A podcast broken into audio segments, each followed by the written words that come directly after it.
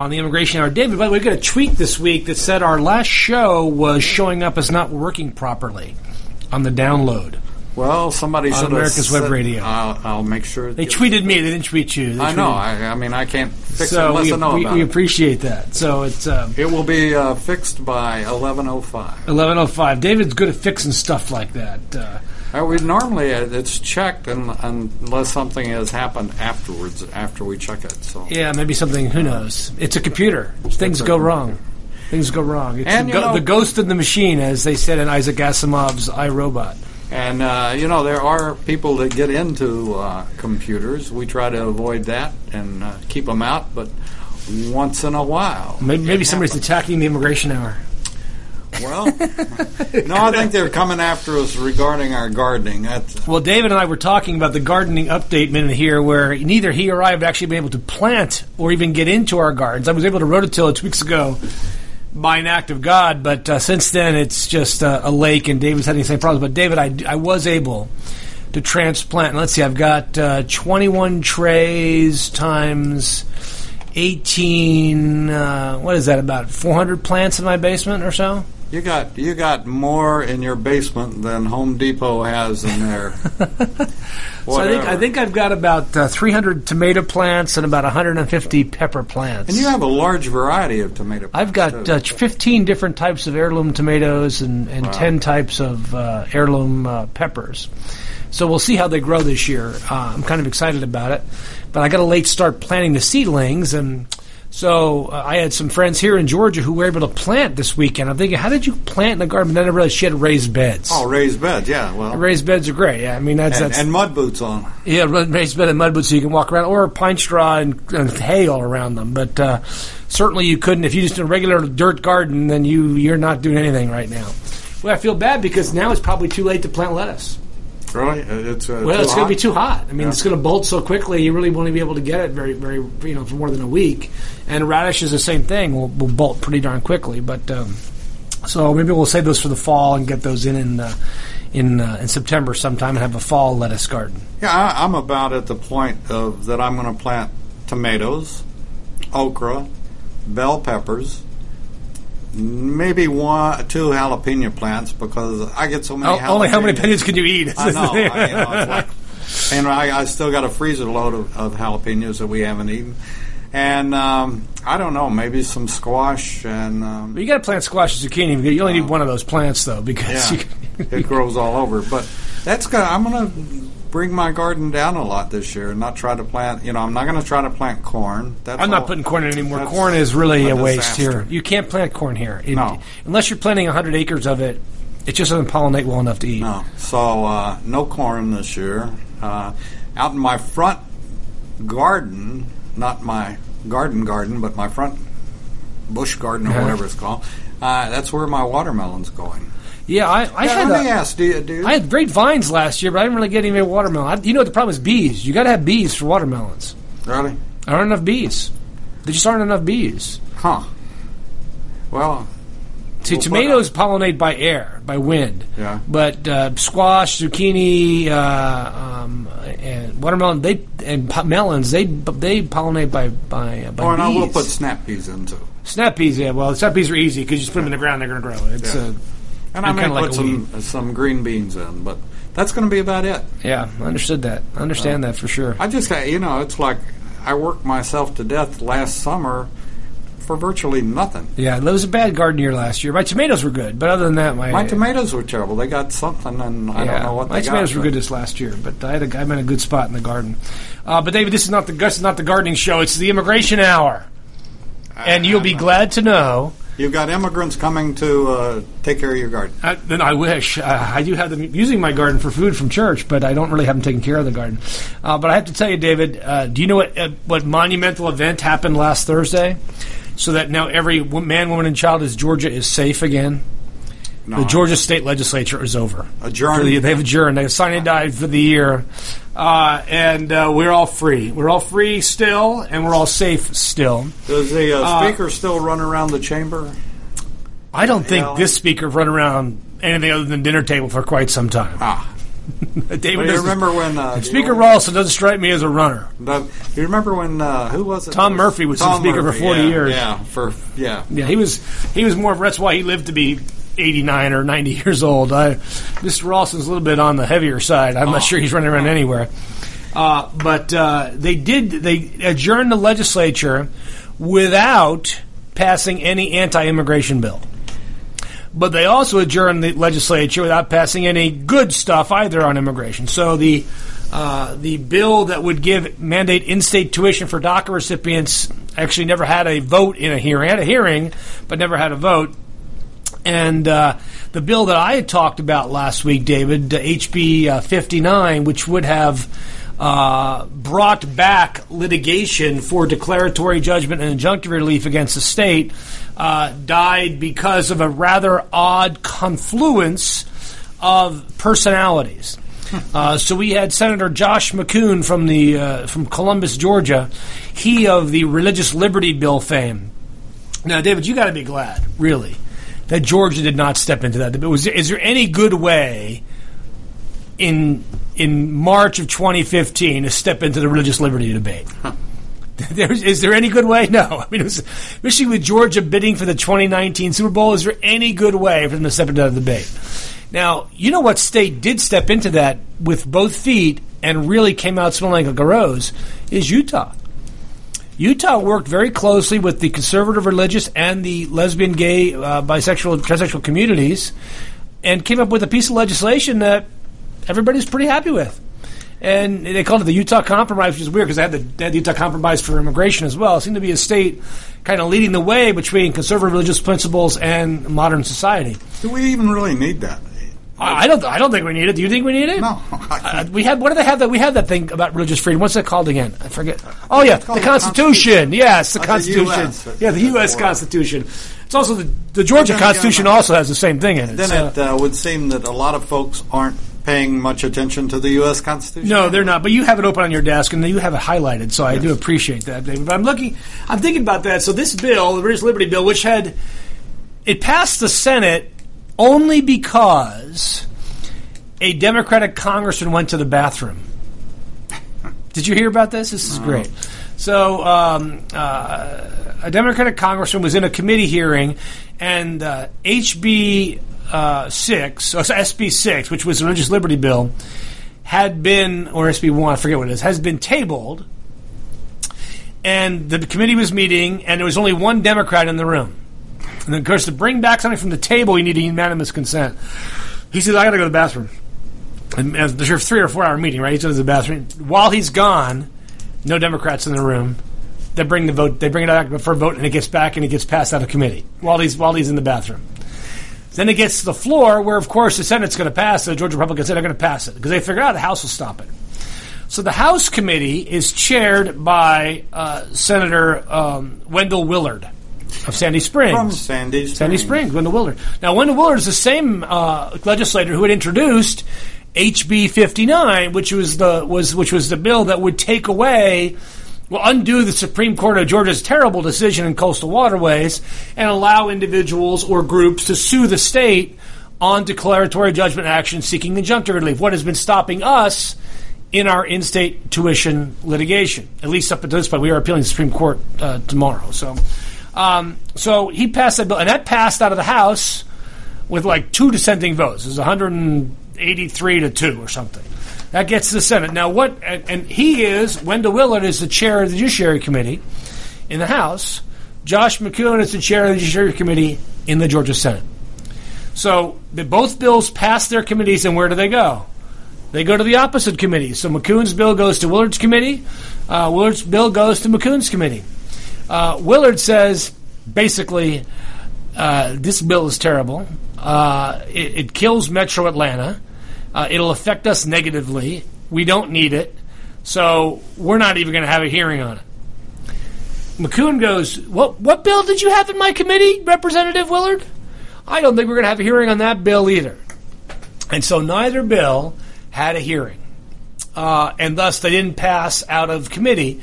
Now, Josh McKoon did attempt to amend uh, a bill on the Senate floor with his religious liberty bill, and that and it was gone. He also attempted to amend a, a driver's license bill with his anti-immigrant legislation, which also fell really on a bipartisan vote tremendously. Um, and so neither bill passes. Now that's good and it's bad. We were very excited about the, the this this kind of surprise bill from Wendell Willard, which would allow us to go after the state and actually get an opinion. Is the Board of Regents acting within the law in its interpretation of its own regulations? That's all I really want to know.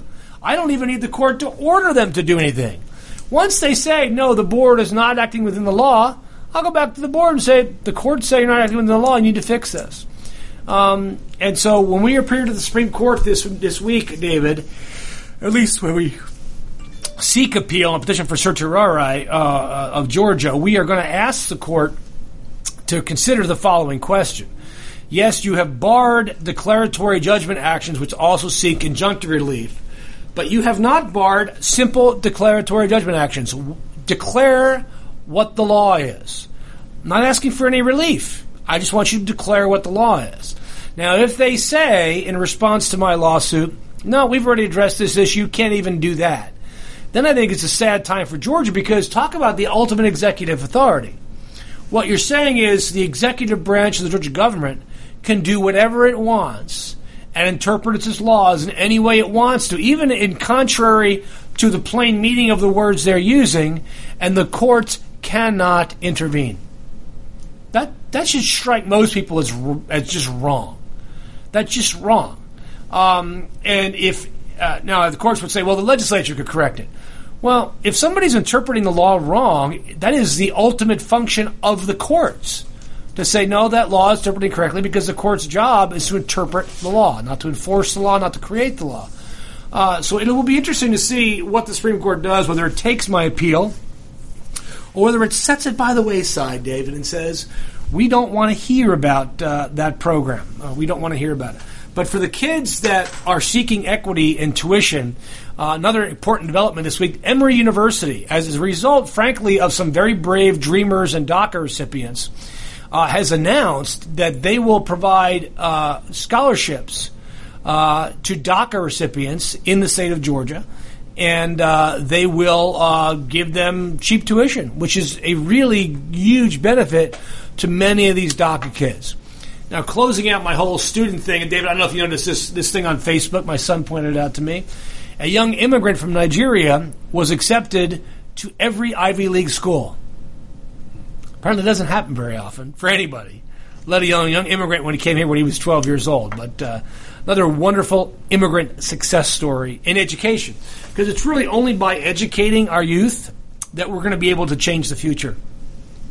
If we keep saying we need to import talent because we're not educating it here, and then purposely saying we're not going to educate you even though you came up in our school system, what we're saying essentially is we want to keep undocumented immigration coming.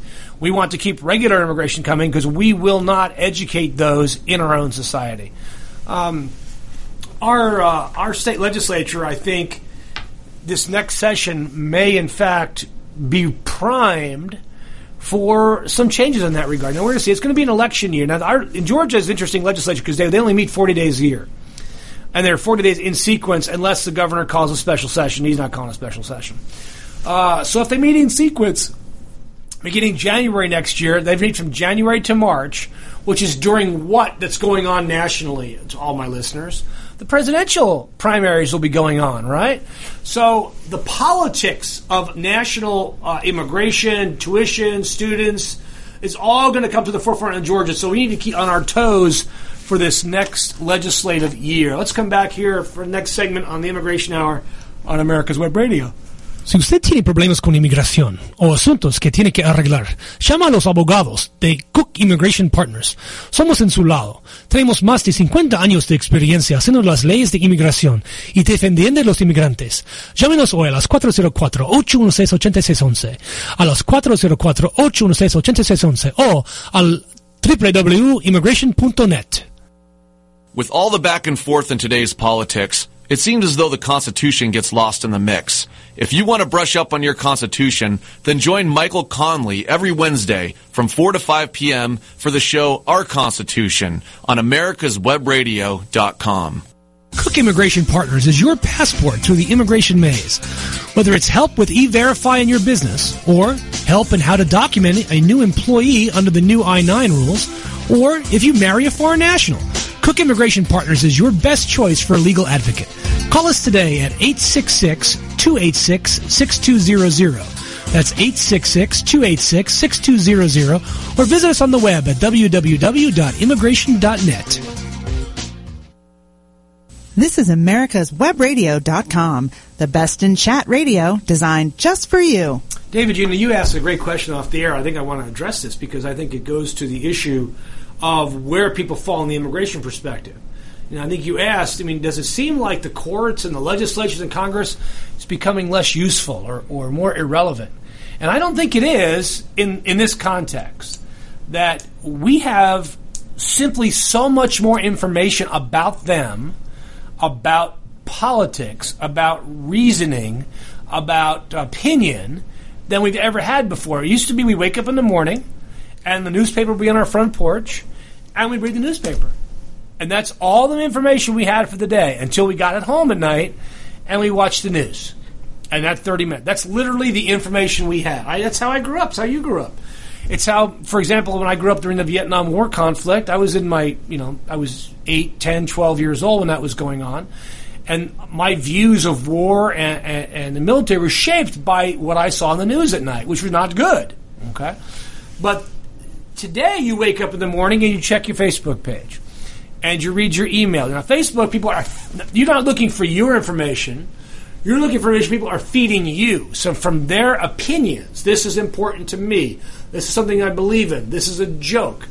They put that on Facebook, and you're, you're reading that. Then you go to your your five or six favorite websites. Now, maybe you're going to Newsmax, and you're going to WorldNet Daily, and you're going to the Drudge Report, and you're going to the Daily Caller, and you're going to Fox News, or maybe you're going to MSNBC, and you're going to the Onion, or you're going to uh, uh, the Huffington Post, or you're going to Talking Points memo. And so you've got your worldview set up for you every morning.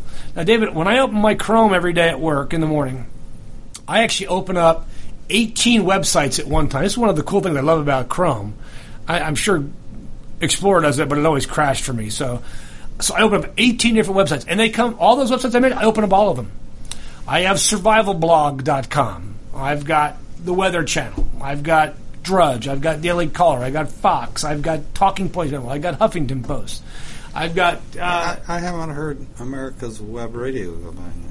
because I I listen to that every Tuesday, David. Oh, That's in my podcast. I get that. Uh, so every morning I check the headlines of all these places. And you know what's fascinating, Dave, when you do this? The same stories, including, and I've seen CNN as well, because I want the middle, right? What does the middle stand for?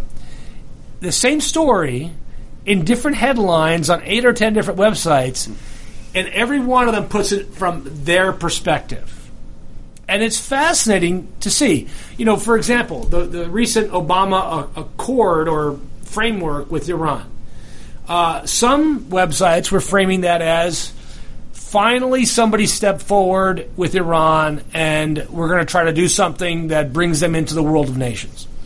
Others, Obama is a traitor. uh, we, you know, we don't even have an agreement of anything yet. We have an outline of an agreement. you, you realize his quote unquote framework or whatever is the same as his immigration policy. Oh, I- no, I don't doubt both any of are, that. Both are undocumented. Both are That's very funny.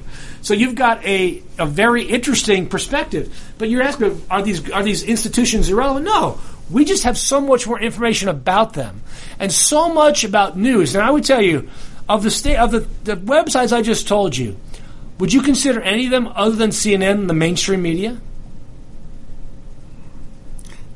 Not today. It's so diverse. You know what is and so mainstream? what is the mainstream media today? What is that? It's whatever you want to. You know, everyone, these people talk about the mainstream media. Well, what is that? I mean, if I'm opening up 18 different websites and I'm, I'm including Survival Blog and the Huffington Post in there, clearly I'm pretty well read on a lot of this stuff. Well, I think the, the quote unquote mainstream media goes back to ABC, NBC, and CBS. As a, and the Who York watches Times. them anymore? But who watches them? I mean, nobody watches that stuff anymore. I mean, I don't even go to their websites. They're to me, they're irrelevant. Uh, David, I was getting physical therapy this morning. okay, on my on my tennis elbow, which is still killing me six months later. Not made any better by transplanting 400 plants and playing tennis, uh, golf twice this weekend. Uh, but on the TV, normally when I go if there's a guy that, that's doing the therapy that day, ESPN's on. If it's all women in there, Good Morning America and Michael and Kelly. Talk about drivel. I mean, okay, nobody expects hard news or important information from ESPN. It's an entertainment channel. You go to Good Morning America and Michael and Kelly, that is mindless drivel. People that watch that, I'm sorry, mindless drivel. or less. So, how does this relate to immigration? Dave, it's the same thing on immigration. People's opinions are formed by the information they seek, somewhat by the information you give them. So, on my Facebook page, David, I force feed my more conservative friends than I inform positive information on immigration. Now, my Democratic friends think I'm right on all this stuff. My conservative friends think I'm a crazy loon on this stuff. But I am the only place that they're going to because my super conservative friends, they'll open up the Daily Caller, Fox News, News Newsmax, WorldNet Daily, and uh, maybe the Drudge Report. That's their world. Okay, where you know things like illegal aliens increasing in America. I mean, crazy stuff like that.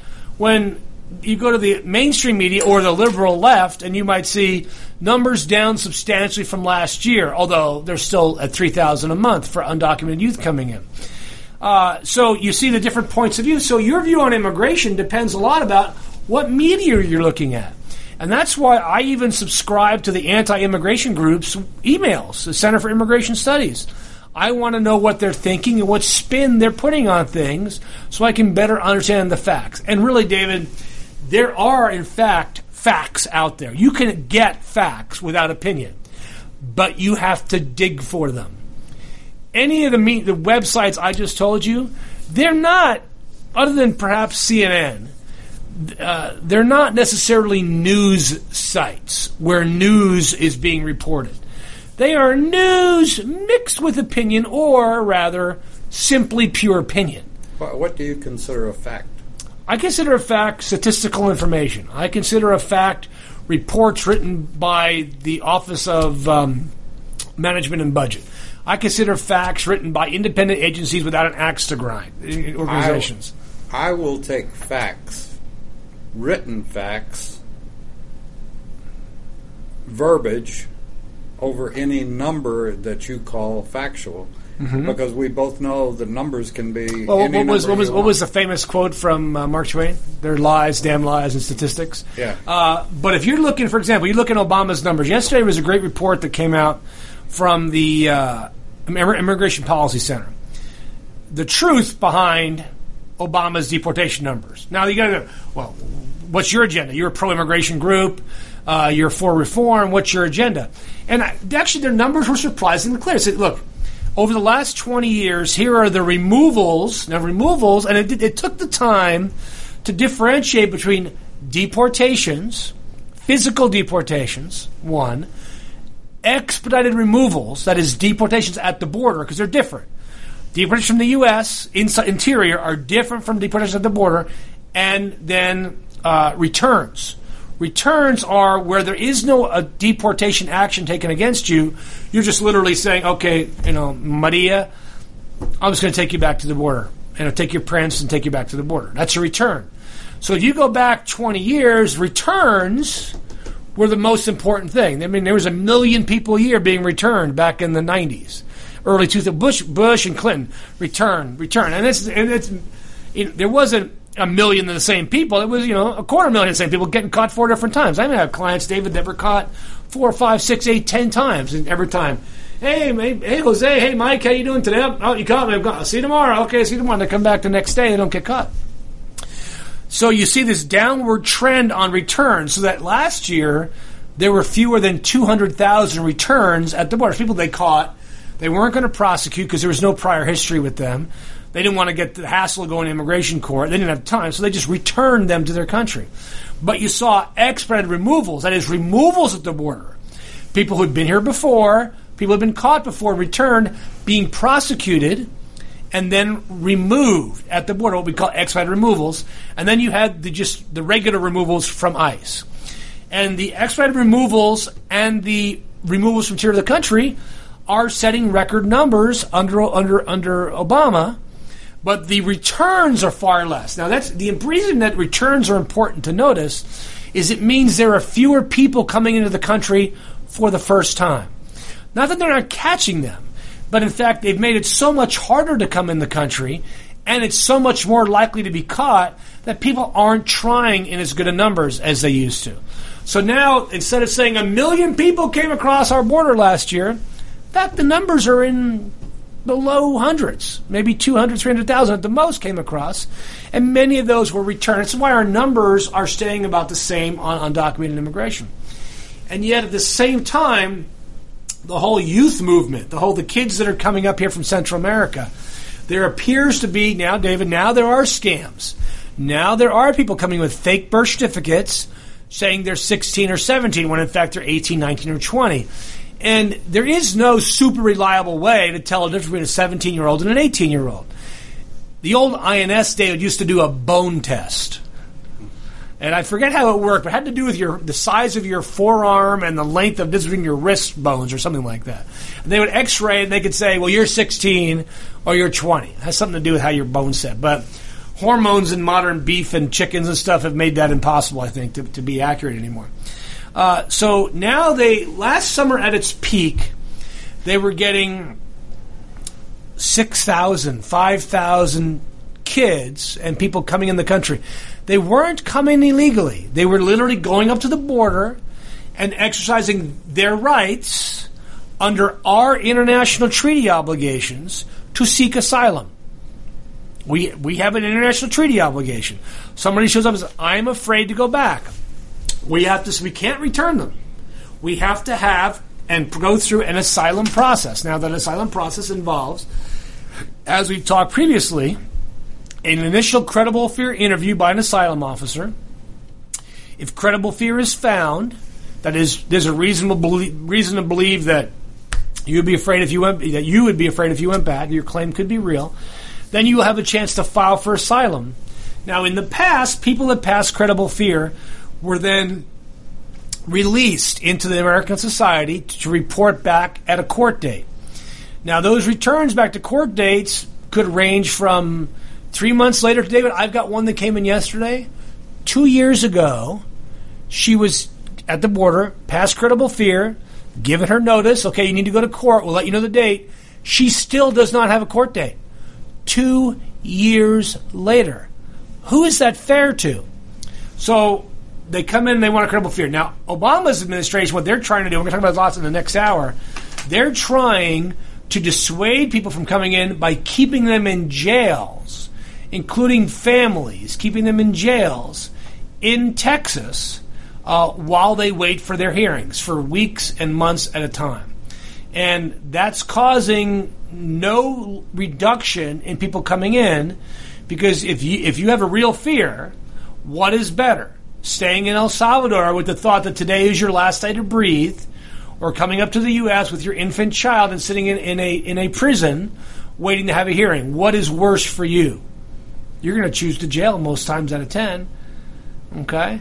Now, there is a real strong movement moving forward, which we're going to talk about in the next break, to shut down these so called family detention centers, which are really family jails, where kids are in custody every single day. Uh, let's take a break here on the Immigration Hour on America's Web Radio. Si usted ha casado con un ciudadano, o tiene problemas con inmigración, o tiene una oferta de trabajo, llama a los abogados del Cook Immigration Partners. Somos en su lado. Con más de 100 años de experiencia en la ley de inmigración, conocemos la ley y sabemos cómo ayudarle. Llámanos hoy a las 404-816-8611, a las 404-816-8611, o visítenos al www.immigration.net. Did you miss a show that you really wanted to hear? All of our programs are available for download on americaswebradio.com and on iTunes. You can listen to your favorite programs on americaswebradio.com anytime you like. Kuck Immigration Partners is your passport through the immigration maze.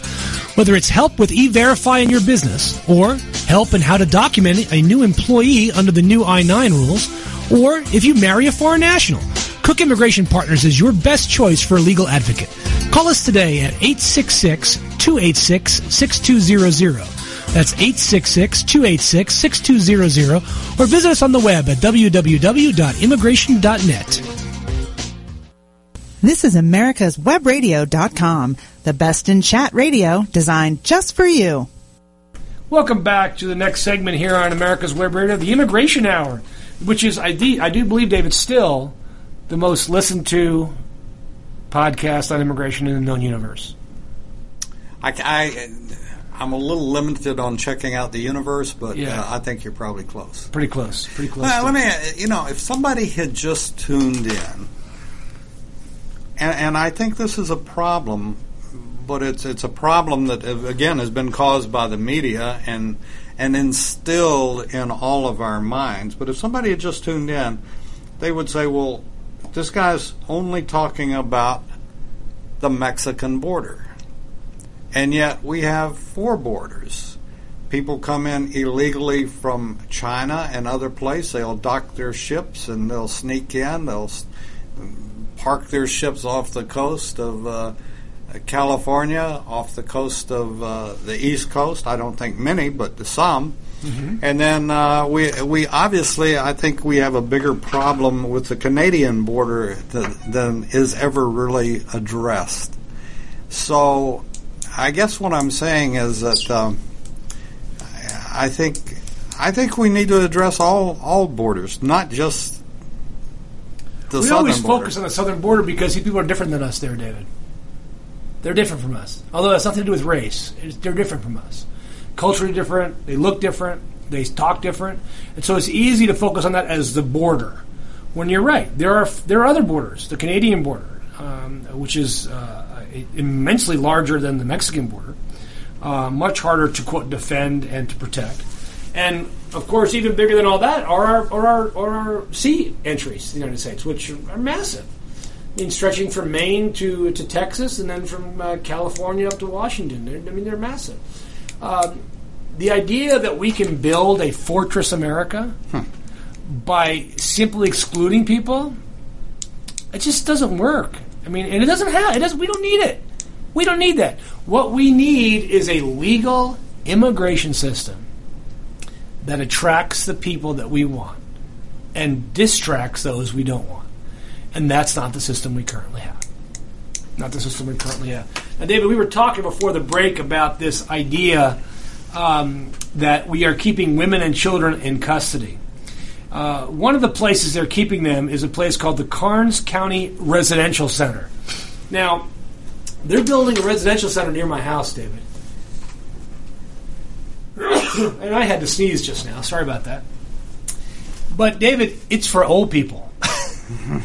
so when you think of a residential center, I know, I got thinking of literature like on an it. it's an Alzheimer's treatment center, right? So an Alzheimer's place, and they have security in place, obviously, which they need. Uh, but this is not one of those places. Uh, the women detained at the Karnes County Residential Center in Texas. This is an article by Michelle Chen of Culture Strike. Don't know exactly where they are. They're isolated, unsure of their legal fate, whether they can remain in the U.S. on humanitarian reprieve, and walled off from the outside world in a remote patch of Texas, which is known primarily as a place where migrants go to disappear. Amid all the unknowns about this place, women do know two things they belong with their children, and they do not belong there. After enduring months of incarceration, they know they won't get a free without a fight. They've launched a hunger strike and a creative storytelling campaign to demand justice, exercising the last bit of autonomy they have as they languish in a no man's land. In an open letter to, to ICE, more than 70 women, including many seeking asylum after fleeing poverty and violence in their home countries, are demanding that their cases be heard as humanitarian claims, which is a ground for asylum, and as they are released from detention while remaining together with their children. And as they press for release on bond, they are refusing to cooperate with their captors. The mothers will not participate in the center's labor regime. They want women to work at the jail, right? In which detainees run the laundry facility. Nor will they send their kids to their school, holding out hope the children will be one day be allowed to sit in a regular American classroom. And this is a quote. There are mothers here who have been locked in this place for as long as 10 months. We also have mothers. That because they have a previous deportation are not granted a bond. They are granting a bond to their children, but not allowing out the mothers. This is the motive that we have taken from uniting ourselves, initiating hunger strikes, that you can see and feed our desper- feel our desperation. You should know that this is only the beginning. We will not stop until we achieve our objective. This strike will continue until every one of us is freed. A good friend of mine, who's a lawyer at a large immigration law firm in Chicago, uh, had volunteered at one of these centers early on last year when the, when the nightmare was beginning uh, for these women and children. And she joined in this hunger strike this weekend. I mean, I'm just so proud of, of Rebecca and her uh, solidarity with these women. But the, this is something, David, do we really want to keep women and children in jails who have passed credible fear? These women who are eligible to apply for asylum, they're harming no one. They receive no public benefits while they're here. So they're actually costing us money they would not be costing us. When was the last time it was a good idea to keep people in jail? How can you keep someone in jail without charging them with something? I thought that Welcome to the immigration world. Their I- charge is a civil charge of being inadmissible to the United States. These women did not sneak in. They show up at the port of entry and exercise their rights under our laws to seek asylum. And So why aren't you suing the hell out of somebody? we are working on that, David. Uh, there, the, here's the problem: Congress has does not allow you to sue. Okay, But there, there's you can't incarcerate me without a charge What, for well, a reason David, what, what lawsuit would you bring then? Would have to be a petition for writ of habeas corpus. The petition for writ of habeas corpus, what was called the Great Writ, in writ large in common law history, works well in the criminal field in the United States. In the immigration context, it's much more limited in its authority because Congress, uh, the courts, the Supreme Court, consider Congress as having plenary power and authority over immigration. And if Congress says that individuals should be detained while waiting an asylum, asylum hearing, then most courts will defer to that. Let me ask. Plus, David, where where do they bring their lawsuit? They'd have to bring it in Texas, where someone like our favorite friend Judge Hanen is, who is not going to hear these cases. So why bring a lawsuit? So are they literally incarcerated? Do do the cells slam behind them every These night? are or- cells. These are not. These are not hotel rooms with locks on the door. These they're not. Neither are they like the cells at a maximum security prison. But no, they are locking units where there is a toilet in the room. There isn't a separate bedroom, and where mothers and children are kept in the same room. Um, and it is run by uh, private prisons. Private prisons. So. This is why they, these just, uh, private prisons. What, what a horrible thing. Why, Horrible why thing. is the media? Well, the thing is, where is the mainstream media? This is, not, this is not on the mainstream media. Where's any media? Where's well, you got a little bit of media on the internet, but nothing really big. HuffPost has got a couple things on it, but really nothing, uh, nothing really that uh, that would strike you as being uh, as legit as helping to unlegitimize what is a terrible situation for these people. I believe you told me, uh, or on this show, it had been brought out that there's a somewhat a, of a similar situation in Georgia, but be it whether it's similar or Yeah. not, you can't take any pictures. Can you take pictures of this place? Well, there are pictures on the internet of the outside of the facility because it's run by a private prison and they, they're marketing their business, right? There are very few pictures of the inside that I'm aware of because the lawyers are not allowed to take any electronic i i stuff in. They can't bring their iPads, they can't bring their iPhones in when they meet with these people. So there's no way to sneak or get pictures out. Uh, although, for example, did you see the kid who got beat up in the Georgia prison and it was posted to Facebook by prisoners who have cell phones? When did cell when did prisoners get cell phones? I mean, I just I can't to me, it's very strange, David. Um, there is, uh, David. This is this is just a. This is a terrible thing. This is a terrible thing. Um, the uh, there is a big event. Uh, the, other, the other family detention is a place called Dilley in Dilley, Texas, and on May second, there's going to be a uh, facility. This is what Dilley looks like, by the way. It looks like a prison camp, doesn't it? Just like a prison camp, uh, to close the Dilley Detention Center in Dilley, Texas. So I encourage everybody to go to uh, you can you can hashtag end family detention uh, if you or you can get to the uh, the the rally they're going to have in Dilley, Texas. I have no idea where Dilley, Texas is, David. Do you know where Dilley, I, Texas? I never even heard of it until you Uh, we, mentioned we it should Google week. where Dilley, Texas is. Uh, it must Spell not it, be that far spell from. Austin because they're leaving from Austin, so it can't be that far from Austin. and, and it's spelled D I L L E Y, Dilley, Texas. Um, and uh, you know what they were doing to these women who were on hunger strike? Apparently, they, they, each had like a small refrigerator in their room for the kids' snacks and stuff because the kids are with them. They emptied the refrigerators of the kids' snacks because the mothers were on a hunger strike. Why would they do that? To punish the mothers, right? And to punish the kids. So, oh, okay, you're going to do this. We're going to mistreat your kids. This is this is abuse, David. Now I have a, another good friend. and I got to get Brian on our radio show here with us one day. Uh, Brian Johnson from uh, New York, a young lawyer, terrific uh, advocate for his clients and for the cause, pointed out that in order for a facility to hold children in Texas, they must be licensed by the state of Texas. These facilities aren't licensed by the state of Texas. who do they answer to? That's a great question. They're under contract with ICE, but there's no federal detention centers for detaining children. So, I mean, this whole thing smacks of illegality. Smacks of illegality. Yes, David, yet the Obama administration, this is from the Obama administration. They are abusing women and children, as Brian would say. And yet no one does anything. Where's the Republican outcry? You want to you want to show yourself as Republicans that you support immigrants? Speak out against Obama. It is outrageous that Obama is holding women and children in detention centers. We can do better than this.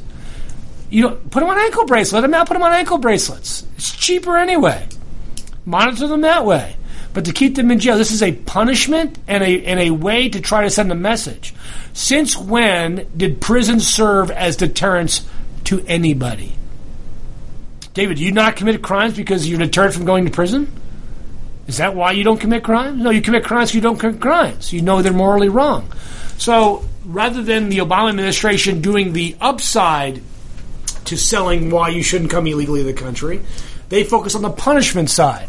Punishment side is never, never, never going to stop people from coming illegally to the United States. So where is the Immigration Attorneys Association? And Oh, they're all over this, David. We're we're, we're doing our best. We're doing our best. Then I need to help you get in front of a camera. I, I, agree. Um, you know, But you're not doing a, you're not doing a good enough job we are not doing a good enough job. if the public doesn't know about it. and the public doesn't know about this. And the public they, they just about don't know about this. They have no idea. This would is be this would this should be a question. You know, you know, you don't go t- up to Hillary and say, "Well, what's your immigration policy?" You know, well, she'll she'll give you some kind of goofy answer or whatever you want to say. You go up to any of the candidates and you say, "What do you think about the Karnes County Residential Center?" What do you think about Gilly? yeah. Dilley, you- Dilley, Gilly. Dilley. Like G- Gilley is the guy who sings country Yeah, music, yeah. Which, by the way, is halfway between San Antonio and Laredo Oh, okay. uh, yeah. on, on Uh, 35. It's right, a little tiny town on 35. Oh, but that's you need to. They, they should your your association be should be running ads. Uh, David, I agree. this. They should be all over this like a fly on stink. But and they're doing what they can with the budget that they have. But you know, this immigration lawyers are not trial lawyers. They're not PI lawyers. They don't have unlimited budgets. We don't walk around with, with money flopping out of our pockets. Um, and so you've got a situation here where they're just being held in this little hellhole in Dilley, Texas.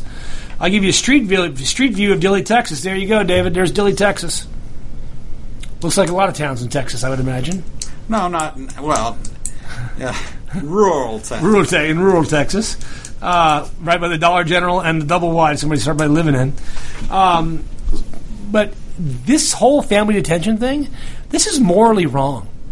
I don't care what your party is; it's morally wrong.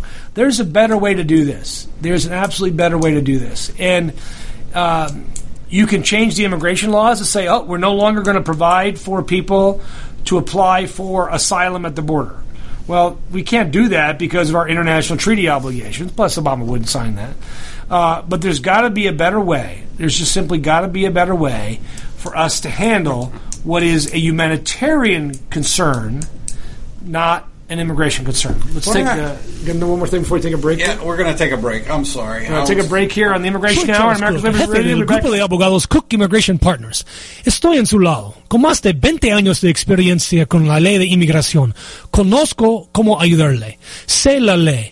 Y sé que alguna gente podemos ayudar. Llámanos hoy a las 404-816-8611.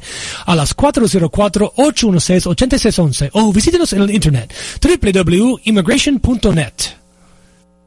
Did you miss a show that you really wanted to hear? All of our programs are available for download on americaswebradio.com and on iTunes. You can listen to your favorite programs on americaswebradio.com anytime you like. Kuck Immigration Partners is your passport through the immigration maze. Whether it's help with e-verify in your business, or help in how to document a new employee under the new I-9 rules, or if you marry a foreign national, Kuck Immigration Partners is your best choice for a legal advocate. Call us today at 866-286-6200. That's 866-286-6200 or visit us on the web at www.immigration.net. This is America's Webradio.com, the best in chat radio designed just for you. Welcome back to America's Web Radio. David, it's been a good show today. I've been, been enjoying this show. It's, it's been good. Now, David, I want to kind of move on from Dilley and from Karnes, but I would love to ask some. You should ask some of your other hosts. You know, hey, what do you what do you think about the the whole Karnes and Dilley detention center with families? They go, what? Exactly. They were detaining And then you hand them a pamphlet and say, "This is what you're supporting." This is what you're supporting. This is, you support this? Well, it shouldn't have come illegally anyway. They weren't immigrating; they were fleeing. That's a, that's a, that's a massive difference. It's a massive difference. Now, David, I, I want to conclude our show last segment here as we talk about the uh, upcoming oral arguments on April 17th uh, in the Fifth Circuit Court of Appeals. We still don't know who the panel is going to be uh, in the Fifth Circuit, but I do know this, David. Uh, Judge Hanen will be overturned. I mean, I know that for sure. Uh, and why do I know that? Why do I know that? Very simple piece of information. I know that because the more you think about Judge Hanen's rationale for finding standing, the more you think. Now, David, you probably remember my argument from literally the day he issued his opinion. Wait a second. You're giving standing to a state because they are losing money issuing subsidized driver's licenses to undoc to, to people with DACA. Don't subsidize it. You can't. Basically, it's like saying you're in a car accident and you you didn't get injured. You walk out of the car and you walk into a post on purpose so you can sue the guy who had you in the car accident. Hey, I got injured. Walked into a post because you hit me in the car. Huh? You intentionally got injured. So now Texas is claiming they will intentionally injure themselves in order for them to have standing. Sorry, I mean that it, it's a joke.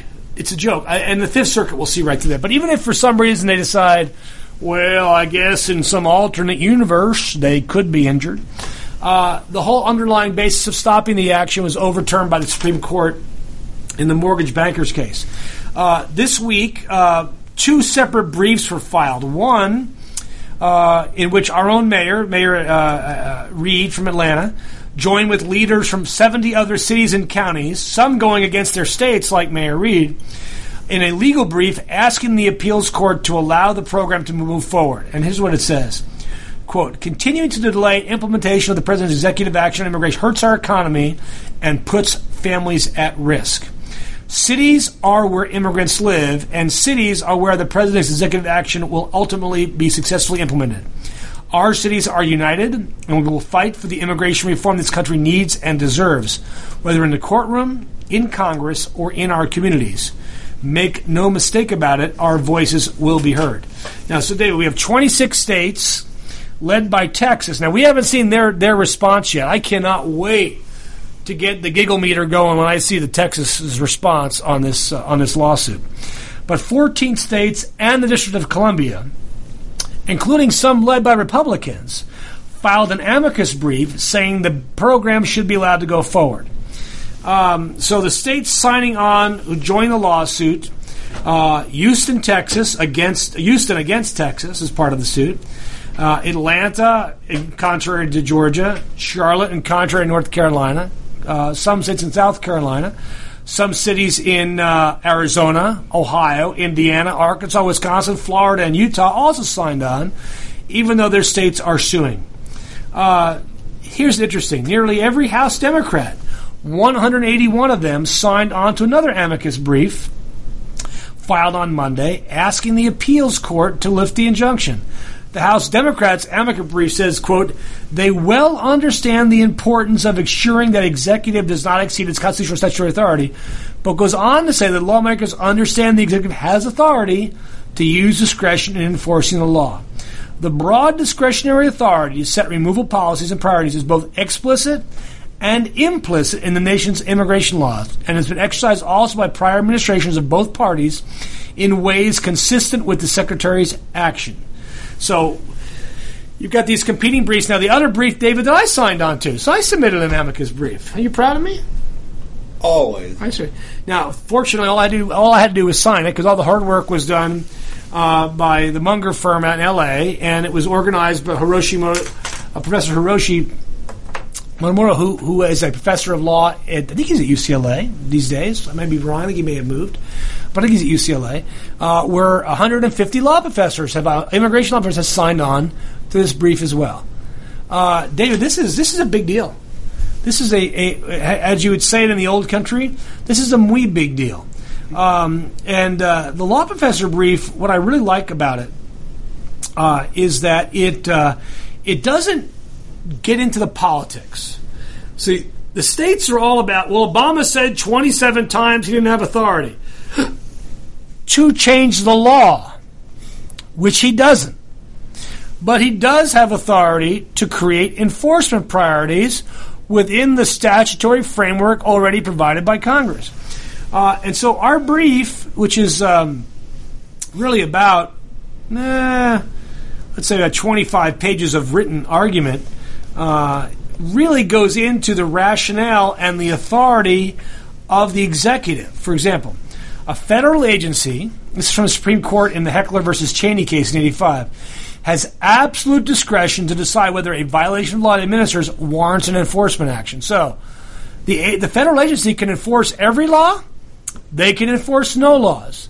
It is entirely up to them, per the Supreme Court. Period. Do you think that every law gets enforced every day in Sandy Springs? No. Does every law get enforced every day in Fulton County? No. Does every law get enforced every day in Georgia? No. Does every law get enforced every day in the United States? No. Why? Why? Be impossible. It's impossible. Resources. You want to live in a police state? And even in a police state, every law doesn't get enforced. So rather than live in a police state, this is one reason why I'd run for office, David. I want to undo laws. I want to pass laws that undo laws. I want to pass laws that eliminate laws that we don't need. Okay? This discretion ri- arises from the fact that, given limited resources, agencies cannot enforce every law. So, this rule about not about the executive branch choosing not to indict or not to enforce has special relevance in the immigration policy context, where Congress has given complete authority to the executive branch and broad authority to one. This is in the CFR uh, and, and the USC Section 103. Establish regulations, issue instructions, and perform such other acts as he deems necessary for carrying out his authority. I mean, you can whine and moan all you want about the unconstitutionality of Obama's actions, but they're legal. At the end of the day, they are constitutional and they are legal. Period. End of story. There isn't any way around this. Uh, it makes for a great talking point. Obama is violating the Constitution of the United States. He's a horrible human being. He's committing treason. It's not true. It's a great talking point, and it sounds great on talk radio, but it's just not true. When you take the time to actually get facts, David, which you will find written in the statutory codes of the United States, uh, and facts in these cases hurt people that don't really care about them. Um, now, the the brief from the law professors, which I really like, as it goes through uh, a lot of this enforcement action uh, status, says this: deferred action, as applied to both individual non citizens and classes of non citizens, is a well established form of enforcement discretion recognized by Congress, formal agency regulations, and the courts. Um, now, the uh, what I like about this brief is it literally just walks through every statutory ground for what and regulatory ground for what Obama has done. It goes through every single one and concludes it is beyond dispute, and it's not disputed in this litigation that the Secretary has authority to decide what categories of non citizens are eligible for work authorization and when lawful presence occurs accrues. As this court has explained in the Fifth Circuit, this is the court where it's at, the Secretary's discretion is unfettered. Unfettered. Okay? I had a friend in high school, his name was Fetter. His last name was Fetter. It's unfettered, unlimited. Whereas here, the Secretary has been granted discretionary authority to grant relief by a statute that does not restrict the considerations which may be relied upon. This is a Perales case from 1990. It's just terrible, David, when information and case law is directly on point with what you're talking about. Directly on point. Uh, there, there's, I don't see any way, legally, factually, or morally, for the Fifth Circuit to uphold this decision. And the more I read about it, the more I come become convinced that Judge Hanen was driven by pure politics and not by any understanding or in desire to understand the laws applicable to immigration. Um, and so uh, I would encourage folks uh, to read the law professor's brief. I would just Google amicus or amici, law professor's brief, um, uh, Fifth Circuit, uh, Hanen and it will come right up. And uh, proud to have my name associated with it. Uh, at um, uh, with with I think so many luminaries in the law. Uh, David, uh, let's see. Today is the se- sixth or seventh, seventh, right? Seventh, yes. So in ten days from today, and I guess that's a Friday. That'd be right. Be a Friday. Mm-hmm. Friday, the oral argument. Uh, unfortunately, David, uh, we're not going to be broadcasting live from there, but the following Tuesday, so in two weeks, we will do a synopsis of that oral argument and really delve into it. Maybe we can get uh, one of those folks attending the oral argument to be on with us to talk about how that worked. Uh, so, David, until next week, it's been an awesome immigration hour here on America's Web Radio if you want to reach out to us, David, you, what's your Twitter handle here at, at, America's Web Radio? America Web Radio. America Web Radio with we no S. Put the S on it. No S. America. It's too long. All right. Yeah, yeah. So Twitter handle at America Web Radio, or my Twitter Twitter handle is C Kuck C K U C K. If the show doesn't work, Twitter David, not me, because he's better at fixing stuff than I am. Uh, or you can email me, and you can email me questions on Twitter. Uh, you can Facebook me at Charles Kuck or Kuck Immigration Partners, or you can email me at chuck at immigration.net. Until next week, this is the Immigration Hour on America's Web Radio. This is America's Webradio.com, the best in chat radio designed just for you.